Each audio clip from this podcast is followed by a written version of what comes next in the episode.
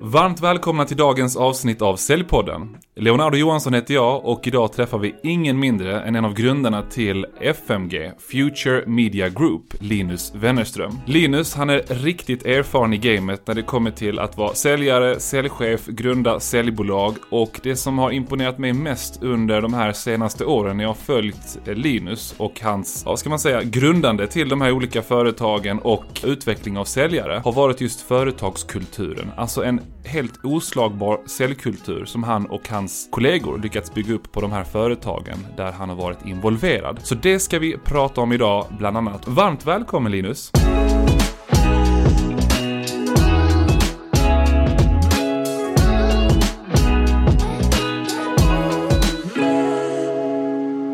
Tack Leonardo! Ja. Vilken intro! Ja, jag vet. Jag fick nästan så här, huff, ta ett djupt andetag efter det. Men det blir ganska bra, eller hur? Ja, det blev magiskt. Ja, Underbart. tack så mycket. Nu är man ju riktigt uppumpad här. Ja, underbart. Hur känns, det, hur känns det att vara här då? Ja, men eh, riktigt kul. Jag har jobbat med dig tidigare. Du har hjälpt oss eh, på våra akademier som vi har haft genom åren. Eh, och eh, med väldigt fina resultat. Så att eh, eh, jag blev glad när jag hörde att du tog över den här podden och så har jag bara väntat på att du skulle bjuda in mig. Så att det var ju kul att det kom till slut.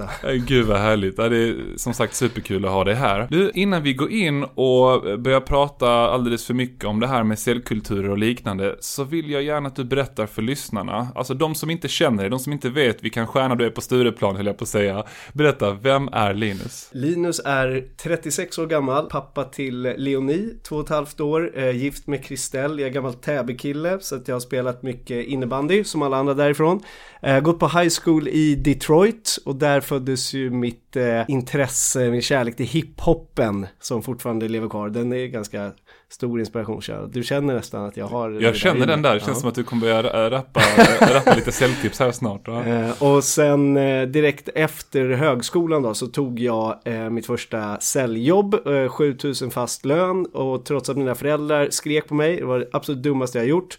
Men det var det smartaste jag gjort för att jag blev helt frälst av försäljning, säljkultur, alla dörrar som öppnas när man presterar i den här yrkesrollen och hela min resa inom både karriär, entreprenörskap, det du pratar om där, det har jag fått tack vare säljet. Jag gillar sälj. Gud vad häftigt. Jag tänkte fråga dig med tanke på din, eh, din bakgrund här och det första jobbet du tog. Vad var det allra första säljtipset som du, ska man säga, anammade? Om du själv kom på det, om det var någon som eh, hjälpte dig med det? Någonting som du kände så här, ja ah, men det här funkar ju faktiskt. Vilken bra fråga. Det, ehm, ja men den första stora poletten som trillar ner för mig och som jag skulle faktiskt vilja dela till andra, det är att när jag kom in på mitt första eh, riktiga säljjobb så fanns det en person där som var extremt vass, alltså gjorde extremt bra säljresultat och så blev jag väldigt imponerad gick hem till min eh, mamma, jag bodde hem på den tiden, så berättade jag om den här killen och, och hur duktig han var och då sa hon det bara att, nej men varför tar du inte rygg på honom då? Varför kan inte han lära dig hur man gör? Och det var ju ett väldigt enkelt råd eh, som jag inte hade tänkt på. Men det var precis vad jag gjorde. Och, och, så jag tog rygg på honom och jag fick lyssna på hans säljsamtal. Jag såg hur han byggde relation med kunder. Jag fick med på något kundmöte. Han fick ge mig input på varenda mail, hur man formulerar sig på rätt sätt. Eh, och jag fick så extremt mycket kunskap på väldigt kort tid där. Som inte var med i någon introduktionsvecka eller onboarding eller så. Han gjorde ju saker som säljchefer eh, inte ens visste att han gjorde, kan jag säga. Hur eh, vass han var på varje moment. Och det är väl det som jag vill dela med mig av till människor, att det finns inget bättre sätt eh, att faktiskt bli duktig i försäljning, var den kommer, än att titta på vad gör den eller de som är absolut bäst på det. Sen behöver du utveckla en egen säljstil ju och mixa in egna idéer om du ska bli en riktig, riktig stjärnsäljare.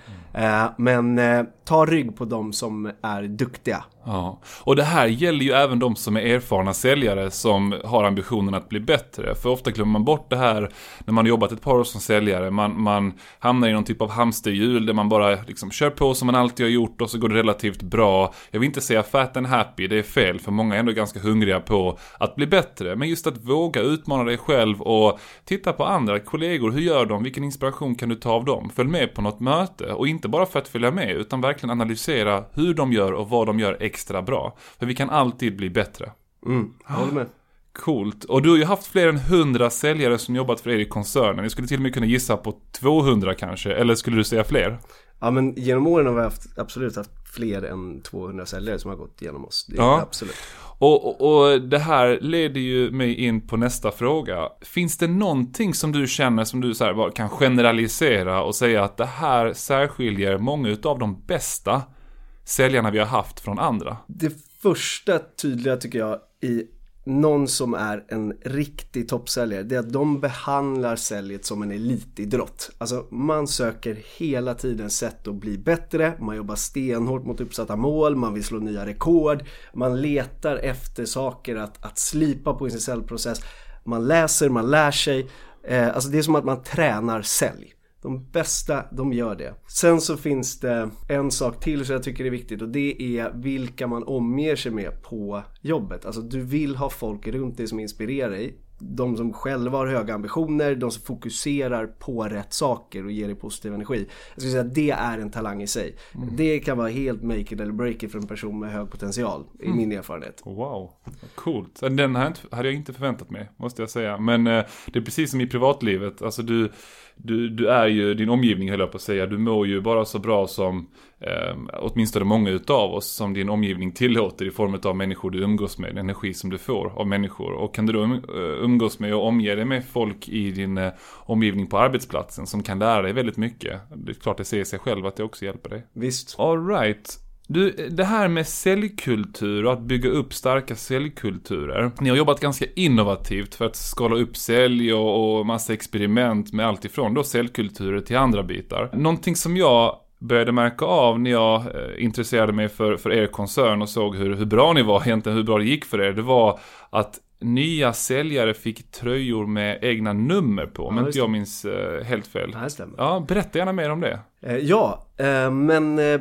alltså så här, en, en väldigt avgörande del i vår kultur, det är att bygga vi-känsla. Ja. Och, och en mindre detalj, men som absolut inte ska föraktas, men det är så kallade eh, artefakter. Alltså fysiska saker med högt symbolvärde som kläder och merchandise. Och, och de där t-shirtsen med, med matchnummer, de blev sen jackor och har sen blivit hoodies. Alltså vi har testat massa olika typer av, av merchandise-kläder. Och det blir en så tydlig symbol för att du är FMG, du är en av oss. Och jag är övertygad att det är liksom en liten ingrediens med mycket annat men som hjälper till att bygga samhörighet och, och känsla av att vara en del i någonting större. Och det bygger vår kultur väldigt mycket på. Nej, vad häftigt. För att man kan ofta tänka att sälj är en individuell sport och att om du bara anlitar massa som är liksom födda till att bli högpresterare så, så kommer de prestera bra på ett företag. Men det finns också en intressant bok jag läste. Jag, om inte jag missminner mig så är det här en Harvard-professor som har skrivit den. Eh, The Culture Code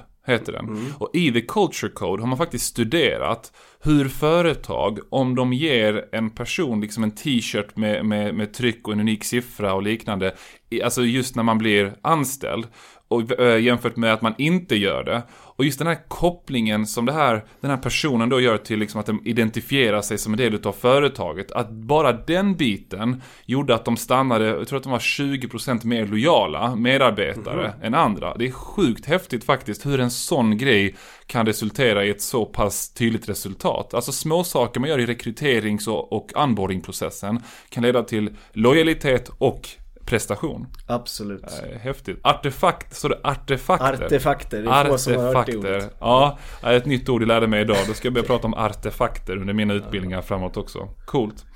Eh, du, vi pratade om det här med eh, säljare, att, att de duktigaste säljarna behandlar sälj som en liksom, elitidrott. Tror du själv här, eh, på tal om det här med företagskultur, säljkulturer, att någon som inte är född till att bli en högpresterande säljare ändå kan bli en av de mest högpresterande säljarna om man hamnar i rätt miljö? Absolut är det så. Alltså, Ja. Och många av de toppsäljare som jag har jobbat med har ju inte varit vad man brukar kalla en född säljare då, inom citationstecken. Eh, utan jag tror att det handlar eh, framförallt om vilja. Alltså om vilja att lära sig, en, en, en vilja att kunna dedikera sig själv fullt ut till det du gör. Och sälj går att lära sig, det är som vilket yrke som helst. Eh, det är som eh, poliser eller, eller eh, läkare eller programmerare.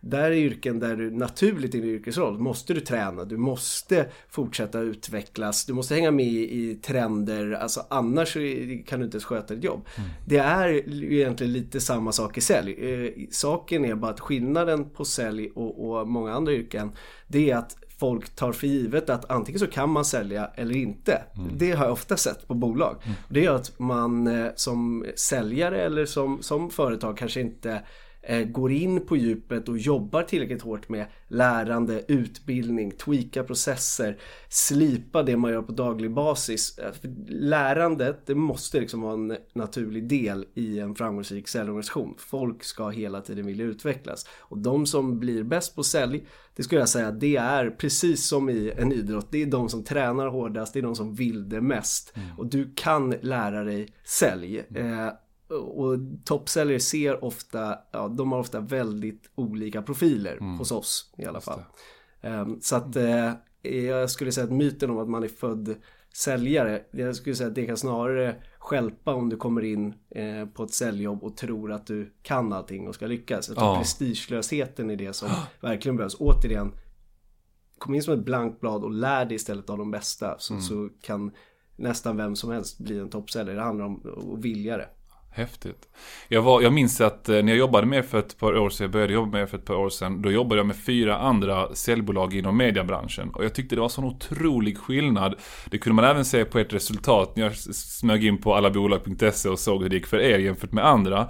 Men det var sån otrolig skillnad på prestationen överlag i er säljkår. Och det var ju dels på grund av hur ni Eh, rekryterar säljare men även på hur ni anbordar och vidareutvecklar dem. Så att, eh, ja men ni som lyssnar på detta och, och ni kanske är nyfikna på att veta mer om hur Future Media Group eh, arbetar, ta kontakt med Linus, eh, Linus Wennerström med W på LinkedIn. Det är en stark rekommendation. Mm, gärna. Okej du, nästa fråga här. Hur skulle du förklara vad en säljkultur är för våra lyssnare? Och innan du svarar på den här frågan ska jag säga att i början av min säljkarriär så tänkte jag så här, men vad är det för något flummigt man pratar om kultur och värderingar och sånt där. Snälla, ge mig bara en telefon och låt mig prestera. Det var lite den inställningen jag hade. Ja. Men berätta, vad är en säljkultur? Ja, men så här, eh, vad är en för företagskultur. Vad, vad, vad, skulle du säga är en företagskultur? En företagskultur, nu när man har liksom förbättrat sitt ordförråd och kanske lärt sig lite mer skulle jag säga att det handlar om, ja, ett gäng värderingar. Det är en del utav det. Ett gäng värderingar som en grupp, eller ja, företaget, merparten på företaget mm. försöker efterleva. Mm. Eh, som då ska vara en del utav eh, framgångssagan. Till exempel,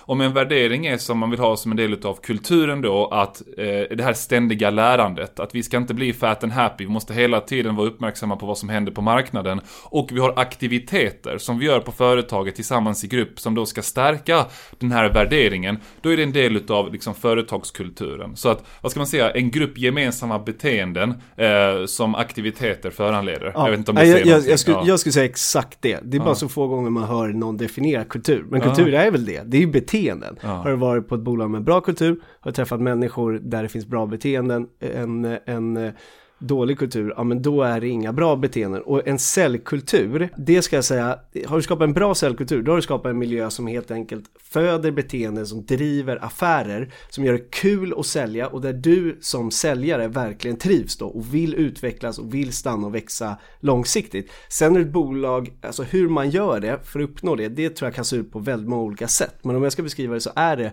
precis så. Mm. Och vi har jobbat med väldigt många olika element genom åren som vi har utvecklat för skapa just den typen av miljö då. Ja, ge mig gärna exempel eh, på det här. Vad är det första ja. du kommer att tänka på när det kommer till liksom, er säljkultur? Ja, nej men eh, dels så har vi jobbat med att skapa någonting vi kallar för en säljbubbla. Eh, och det handlar egentligen om att så här, försäljning det ska kännas som det mest naturliga i världen. Alltså det ska vara väldigt odramatiskt. För det är ofta ganska dramatiskt om du inte jobbat med sälj eh, förut. Att gå in och ta ett cold call framför kollegor. Eller så här, dela med sig av inspelade möten eller samtal för att få feedback. Vet, återigen det här lärandet. Men eh, vi, eh, vi jobbar extremt mycket med att det ska liksom vara kul att bara testa, komma igång, pröva, hylla det. Och eh, det sitter i, i hela vår onboardingprocess och det sitter i sättet vi, vi kommunicerar. Och eh, det ska hos oss vara en miljö där det är roligt att sälja framför andra människor. För du behöver ju också, tror jag, hylla varje affär ordentligt. Hylla varje framgång ordentligt. Ett bra samtal, ett bra möte när du gör en deal, då ska det vara det absolut fetaste du varit med om. Det är som att göra mål i, i en liksom VM-final i fotboll, i, ja, lite så. Mm -hmm. Men vi tror verkligen inte på låg energi eller en miljö där man kan gömma sig eller där sälj inte är det finaste som finns. För det, det måste synas, det mm. måste genomsyra. Så skapa en säljbubbla jobbar vi med. Du, det, det, minns jag också att när någon gjorde en affär, det kvittar vilken storlek det var, eh, vill jag också minnas att alla bara ställde sig upp, applåderade, vissa liksom kramade om personer, bara wow, vad är det som händer nu? Eh, var det en rekordaffär? Nej, utan det var en affär. Stämmer. Eller hur? Det var en affär yes. och den ska firas och man märkte bara hur den här personen, eh, även de som har varit där i flera år, bara liksom sken upp eller vad säga och bara wow, vilken energi de fick av uppmärksamheten eh, och bekräftelsen mm. av att de gjort ett bra jobb. Ja. Coolt. Har du fler exempel på, på saker som eh, ni har jobbat med för att skapa en riktigt bra säljkultur?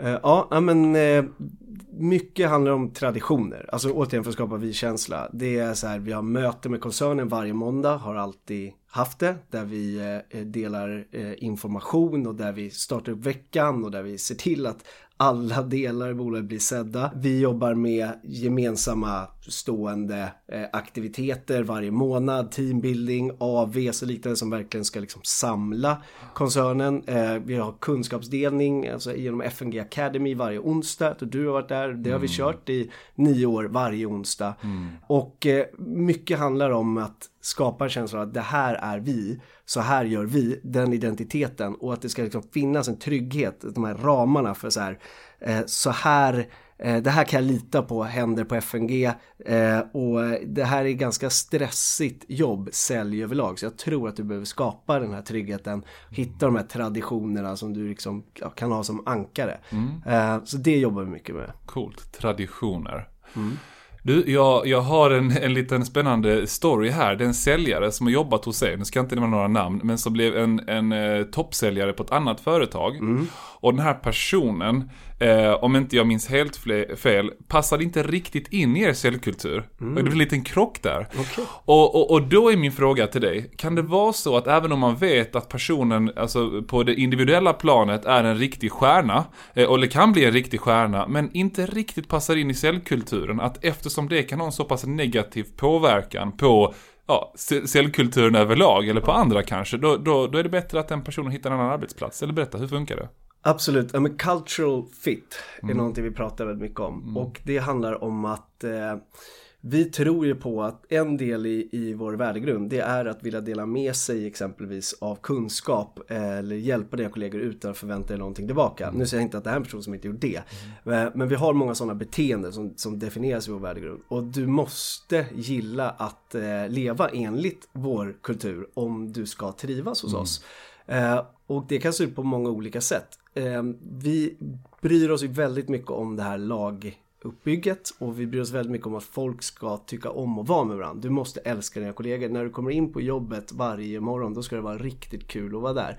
Så med det sagt, det finns många människor som eh, kanske är jätteduktiga på försäljning men som av någon anledning inte ja, men inte kanske vill eh, hänge sig åt vår kultur eller vill dedikera sig till sälj på det sätt som vi tror på. Det är ju helt fine. Mm. Alltså. Men bara man är ärliga med det båda två och då skiljs man åt och skiljs man åt som vänner. Jag vill verkligen hoppas att det här är en person som hade gått att tala ja, om. Absolut. Ja, men...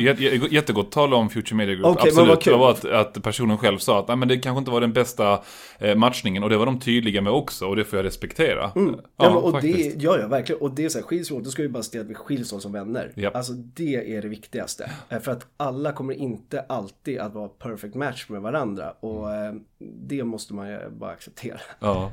Du det här, jag vet att jag hade preppat dig på lite andra frågor. Men det dyker upp så, så intressanta ja. grejer här. Så att, och, och om någon lyssnare där ute, säg att eh, en lyssnare heter Bertil, säg mm. vad han heter. Eller Ann-Kristin. Och så sitter hon och säger så här, ja men du, det här med säljkultur, in your dreams, att vi hade lyckats kunna förändra det i min grupp på säljare. För att vi är ett gäng liksom väldigt erfarna säljare och jag har ju ambitionen att skapa, eller jag hade önskat att vi kunde skapa en sån här säljkultur du pratar om, men är, det, är det ens värt att försöka i en sån här grupp? Och, och, jag vet att i alla fall på ett av företagen inom eh, FMG så är det rätt eh, juniora säljare som ni tar in. Berätta, hur skulle det här funka i en mer erfaren grupp? Vad tror du? Ja, bra fråga. Jag tror inte på copy-paste när det gäller cellkulturer. Så bara för att FMG är byggd på ett visst sätt som funkar väldigt bra för oss som byggde det från början, som eh, funkar för det arbetssättet vi har, de produkterna vi säljer, så är det inget som säger att det kommer funka perfekt för någon annan. Vi jobbar hela tiden med att titta på hur vi kan utveckla vår kultur. Ju större vi blir, ju mer vi lär oss. Och eh, jag tror att du måste vara anpassningsbar. Återigen så handlar cellkultur för mig, det handlar om hur bygger du eh, rätt beteenden, alltså en miljö som fostrar rätt beteende för det som du vill ha ut och, och, som kommer göra att ni säljer mest och tycker att det är väldigt roligt att sälja och som sporrar er att göra affärer. Det är inte eh, samma sak på eh, Salesforce som är ett av de största bolagen inom sälj och FMG och det hade aldrig funkat Nej. either way. Mm. Det, du måste, tror jag, anpassa det efter de typer av människor du vill ha mm. och efter hur ert eh, bolag och, och er affär ser ut. Ja, precis. Jag fattar, jag fattar. Ja, det är, och det är en ganska komplex fråga. Jag vet det är väldigt många som eh, har kontaktat mig genom åren och säger så här, okej okay, Leo, vi har inte arbetat med proaktiv försäljning på väldigt många år. Alltså mm. uppsökande försäljning, utan vi har haft mycket inkommande. Men nu så har vi haft, eller fått mycket tuffare konkurrens och liknande. Och det är inte bara för mig att gå ut där och köra lite säljföreläsningar och så kommer allt lösa sig. Utan här handlar det om att liksom en grundinställning till det hela som också blir en del av kulturen. Mm. Eh, vad ska vi ha för värderingar och är det så att de kommer köpa in på den här förändringsresan eller inte? Mm. Så att det, det är klart, det, det, är mycket mer komplext än att bara försöka copy-pasta något men som någon annan Men det där är ju inte viktigt. Alltså det handlar ju om commitment från, från människor. Alltså att då har man människor som ens vill förändra, har man människor som ens vill bygga en kultur aktivt. Det handlar ju om att inte lämna saker åt slumpen. Och om, vill man bygga en cellkultur och jobba med sin miljö. Ja men då behöver du först människor som vill committa på någonting. Men är man villig att sitta ner och diskutera och faktiskt testa och att förändra, ja men det är där man börjar. Du, här säger du någonting som, som eh, verkligen får mig att gå igång. För jag har också varit på företag eh, och varit anställd på företag som har väldigt starka säljkulturer. Men vissa personer som ändå har sagt om jag vill vara med och förändra men sen inte gör någonting i praktiken. Mm. Alltså det där är tyvärr, nu ska jag väldigt hårt bara säga okej okay, man ger dem ett försök, man ger dem två liksom och sen är bara nej tack och hej det här funkar inte. För att om man inte har viljan till det, mm. oavsett ålder, erfarenhet, då kommer det inte att funka. Så den måste finnas där. Eh, och ibland behöver man bli övertygad om varför man ens ska ha viljan. What's in it for me, what's in it for the company company liksom. Mm. Men har man de förutsättningarna, då måste viljan finnas där. Jag tänker så här, mina erfarenheter av att bygga säljteam i Norge. Om vi går in på dem lite grann. Jag har haft utmaningar med det tidigare när jag, när jag har försökt, försökt mig på det här. Och så ringde jag dig förra veckan, tror jag att det var. Och så sa du att med Norge, det är liksom rekord där och allt går hur bra som helst. Och det är väldigt ambitiösa människor. Är det någonting som ni har gjort annorlunda? Nu ska jag inte tala illa om norrmän, men jag kan säga så här, för att vara väldigt generaliserande det är kanske lite svårare att få upp aktivitetsnivåer på ett norskt säljteam, eh, om jag generaliserar, än vad det är på ett svenskt säljteam. Av lite olika anledningar i deras eh, arbetskultur, om man säger så. Mm. Eh, håller du med om det för det första? Och för det andra, hur har ni arbetat i Norge? Ja, jag har hört det från väldigt många genom åren i den här branschen, att det är svårt att hitta riktigt drivna människor som gillar att jobba i det här tempot och som är villiga att jobba i den här typen av liksom jagande cellmiljö. Mm. Och det håller mina, eh, mitt norska management-team med om också. Ah, okay. Men vi har en otroligt stark cellorganisation i Norge. Och jag tror att det handlar om dels att de flesta av våra anställda, eh, det här är det första heltidsjobbet direkt från högskolan. Mm. Det har varit ett vinnande koncept för oss där. Och då får du chans att forma och lära upp människor i den här miljön från start. Och så har vi en otroligt duktig landschef som verkligen andas och lever FNG-kulturen. Hon har ett management-team i Norge med fyra andra personer som är fantastiska på försäljning och de är fantastiska på att bygga vidare på den säljkultur som vi startar med i Sverige och en framgångsfaktor det är att vi har ett väldigt tajt samarbete mellan länderna så vi hjälps åt att bevara och utveckla kulturen ihop mellan länderna. Eh, det finns olikheter mellan Sverige och Norge men vi väljer att fokusera på likheterna. Så att det är inte the Swedish way eller Norwegian way utan det ska vara the FNG way of doing things. Ja, riktigt coolt. Det är Uh, jag tror att nästa gång jag får ett, ett eh, konsultuppdrag i Norge ska jag kontakta dig och få ringa till dina kollegor där för att eh, de har ju verkligen lyckats om man säger så. Ja men det, det har de. Häftigt. Du, jag tänkte så här, vilka miner har ni gått på i era försök att bygga säljkulturer eller att liksom skala upp säljorganisationer? Mm. Ja, dels så, så, så jag tror ju på eh, att ha högt i tak mm. i, eh, i en kultur. Eh, men ett tag så ska jag säga, då hade vi extremt högt i tak. Eh, så att det blev nästan lite för mycket ja, men ungdomsgård på okay. kontoren. Ja. Och det här är eh, sju år sedan kanske. Så att vi grundar, vi var också rätt mycket yngre. Eh, och då gjorde vi så att vi tog tag i det här eftersom vissa medarbetare började signalera att de tyckte det, det kändes lite oseriöst. Så, så vi fick verkligen tänka till och så fick vi jobba med vår värdegrund som du själv pratar om och enas i koncernen kring hur vi kommunicerar med varandra, hur agerar vi i olika situationer, hur firar vi segrar, bara en sån sak. Ska det verkligen vara stora fester och avis hela tiden? Och det här värdegrundsarbetet, det fick vi sån fin respons på från hela koncernen. Så att inte bara de som, som hade flaggat för det. Och det här var jag lite orolig för. Mm, mm, mm. Uh, men uh, ja, min, min bild är att hela koncernen kände att det här är liksom helt rätt steg att ta. Mm, vi mognade en grad till. Vilket har varit så värdefullt för oss, tror jag, när det gäller att också kunna behålla människor längre Häftigt. tid. Häftigt. Ehm.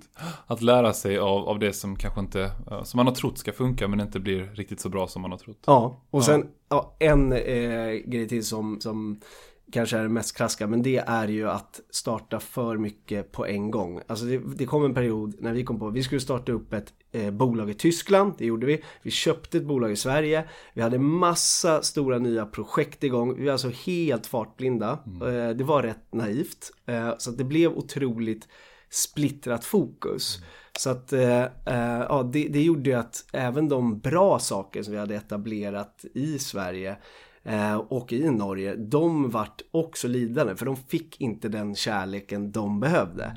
Eh, och det där är någonting som eh, man fick lära sig den hårda vägen. Det handlar så mycket om fokus. Ja. Och det kan vara väldigt svårt att komma ihåg det, speciellt när det går väldigt bra. Ja, exakt. Coolt, coolt, coolt, coolt. Du, det är en annan grej som jag vill fråga dig om också. Jag vet att ni arbetar mycket med experiment, till exempel när det kommer till nya paketeringar, nya tjänster, nya produkter som ska ut på marknaden, eller bara eh, ett nytt potentiellt eh, affärsben att stå på. Mm. Och det var en bok som jag läste innan jag skulle starta eget företag som heter The Lean Startup. Och vad de säger i den boken det är att när ett etablerat eller icke-etablerat företag ska börja liksom försöka sälja någonting nytt eller på ett nytt sätt satsar man massa pengar på det, ofta massa miljoner, försöker bygga team, massa rekryteringar och så är det svårt att sen kill your darling som man säger på engelska, alltså att inse sitt misslyckande om det här inte blir en bra satsning. Ni arbetar på ett lite annorlunda sätt, eller hur? För att testa på någonting. Ja, det stämmer. Ja men så här, vi vill ju hela tiden ligga i framkant då i medielandskapet. Det är eh, en av våra ambitioner och eh, det gör att vi hela tiden vill eh, ta fram nya typer av eh, marknadsföringslösningar och, och, produkter och koncept och, och bygga nya affärer med olika typer av medier. Inte enbart stora traditionella medier som dagstidningar, nyhetssajter och liknande utan vi vill jobba med nya typer av kanaler som vi tror kan bli nästa stora grej för annonsörer. Kan vara mm. appar, kan vara e-sporten, digitala konferenser och eftersom vi jobbar eh, med väldigt obeprövade typer av koncept och produkter på det här sättet så behöver vi utvärdera de produkterna och kanalerna ordentligt innan vi skalar upp. Precis det som Lean Startup är inne på. Och eh, därför så har vi en modell då där vi sätter upp ett experiment, vi dedikerar ett fåtal utvalda personer, oftast på säljsidan och sen så arbetar vi efter vissa hypoteser. Vi tror att kunderna är villiga att betala så här mycket. Vi tror att de här typen av kundsegment vill köpa den här produkten. Vi tror att den kommer ge den här typen av effekt och så vidare. Sen så jobbar vi då ofta i eh, ja, en till tre månader med ett experiment med en ny typ av produkt. Och eh, är det så att våra hypoteser då motbevisas, att eh, vi ser att nej, men vi hade fel, marknaden är inte eh, villig att köpa den, ja men då dödar vi det experimentet och då firar vi att vi har släckt det. Är det så att de här eh, hypoteserna bevisas, då är det ett framgångscase. Då kommer vi att skala upp och bygga långsiktigt stort samarbete ihop med den här partnern. Mm. Och det har varit väldigt framgångsrikt för oss att jobba flexibelt och snabbrörligt på det här sättet, precis som du och boken är inne på här. Ja men precis, gud vad häftigt. Och jag tror att om fler företag skulle jobba på det här sättet så skulle innovation vara en mer naturlig del av, eh, av, av deras business. Testa på nya saker, tjäna mer pengar på andra grejer, skapa nya möjligheter för medarbetare att bli till exempel chefer över nya områden. Jag, jag tror verkligen på den här modellen. Du, avslutningsvis, kan du ge våra lyssnare några praktiska säljtips? Det finns ju många säljare som lyssnar Eh, på den här podden. Eller finns det något säljtips som du tänker på som de kan ta med sig utifrån vad du har sett fungera för dina säljare? Och bara för att underlätta lite grann för dig, om du liksom tänker på en av de eh, säljarna som du har idag som presterar som bäst. Eh, förutom att då analysera sig själv och eh, att behandla sälj som en elitidrott, finns det något som den här tjejen eller killen gör som du hade velat lyfta fram? Bra fråga. Jag har eh, ett tips som jag kommer att plocka från en av våra mest seniora säljare på FMG som idag är säljchef så att alla där ute, jobbar ni för oss så får ni lära er. Vad är hans namn på E? Jajamän. Ja, ah, jag kunde ana det. Ah, jag kunde ana att det var han. Ah, Okej, okay, Ja, precis. Du har haft kontakt med honom också. Ja, exakt. Eh, nej, men det här är en, en eh, kille, eh, han vågar dels prata eh, om den här större potentialen i affären med kunden än bara den första affären som han gör. Han målar upp större visioner och, och pratar om större ambitioner med samarbetet från sin första kontakt. När väl en affär är gjord, och i, i vår bransch så är det mycket kampanjer, så man kör marknadsföringskampanjer. Då är det ofta så att en säljare som gör en affär, eh, då sätter kampanjen igång. Man väntar en månad och sen så följer man upp efter en månad med en slutrapport och hoppas att kunden ska köpa mer. Eh, den här personen, han, han, har aldrig hoppats utan han ser till att från det att kampanjen går live dag ett så visar han sen intresse för kunder under hela vägens gång. Sätter i system att prata med kunden om, om hur kampanjen går, lyfter fram exempel på varför den går bra. Han säkerställer också att skulle en kampanj kunna bli bättre eh, utifrån eh, vad kunden vill ha, då vet han det för han har så tajt dialog med kunden och kan säkerställa att man, man gör förändringar i tid. Och han samlar dessutom så mycket feedback och input från kunden under hela resans gång så att redan innan Eh, han sätter sig i, i mötet för att utvärdera kampanjen med kunden, då är i princip affären gjord. De har haft en så tydlig dialog redan på vägen dit och när han väl presenterar nästa förslag på ett större samarbete, då är hans träffsäkerhet enorm.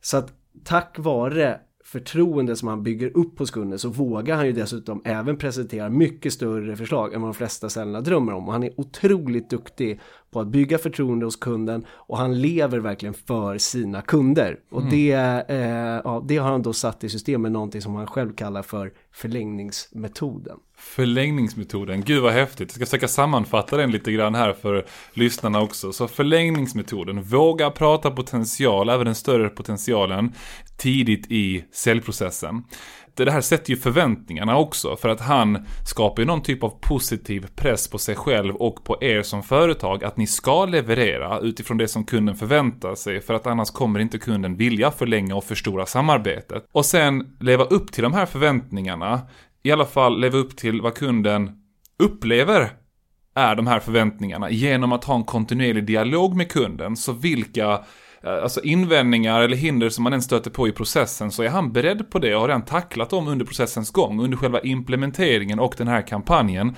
Som gör att det blir ett naturligt nästa steg att förstora affären innan kampanjen ens är slutförd, alltså innan man ens har levererat det här första samarbetet. Jag tycker det är så häftigt för det här, jag brukar prata om det här med principerna kring commitment och, och consistency och tjatar om Robert Cialdini en forskare från, från USA som är duktig på det här. Och när man gör det på det här sättet, får kunden att muntligen köpa in, på att bara vi lyckas med den här kampanjen och vi når de här förväntningarna ni har, då kan vi ta ett naturligt nästa steg som innebär att vi förstorar samarbetet. Så att, ja men häftigt. Jag säger det ofta i möten där jag analyserar i, i efterhand då att, att det här är en viktig, en viktig del att göra och mm. många duktiga säljare gör det. Förlängningsmetoden. Du, jag vill eh, tacka dig så jättemycket för att du kunde vara med eh, här idag. Och jag vill fråga dig bara, de som lyssnar på det här avsnittet, varför tar man kontakt med dig? Är det för att man vill jobba hos er kanske? Eller handlar det om, om andra typer av intressen man kan ha om man tar kontakt med dig här i efterhand? Eh, du får gärna ta kontakt med mig om du vill jobba på FMG och jag ger en stående invite till alla Cellpoddens lyssnare att kom upp till oss, var på vårt kontor, se hur vi jobbar. Jag älskar när nya människor kommer upp och det gör alla andra också. Då ska ni få känna på den energin vi har och så eh, kan vi ta en kaffe så, så eh, ska vi gå igenom eh, FMG tillsammans. Vi letar efter duktigt folk, alltid. Och kom gärna upp och, och få en känsla av kulturen som jag pratade om tidigare. Så kontakta mig direkt. Ja, grymt. Linus Wennerström med W där. Jag vill också rikta ett stort tack till vår huvudsponsor, Säljarnas Riksförbund, som erbjuder allt ifrån inkomstförsäkring till juridisk rådgivning och säljutbildningar till ett värde av över 40 000 kronor per år till sina medlemmar. Är du intresserad av att veta mer om säljarna, så gå in på saljarnas.se och läs mer om ett medlemskap. Om du kontaktar mig på LinkedIn, Leonardo Johansson, så kanske det till och med är så att du får någon månad gratis så att du får testa på det. Men bara kanske. Testa så får du se. Du, tack så mycket för att du lyssnade på det här avsnittet och tack återigen Linus Wennerström. Tack Leo.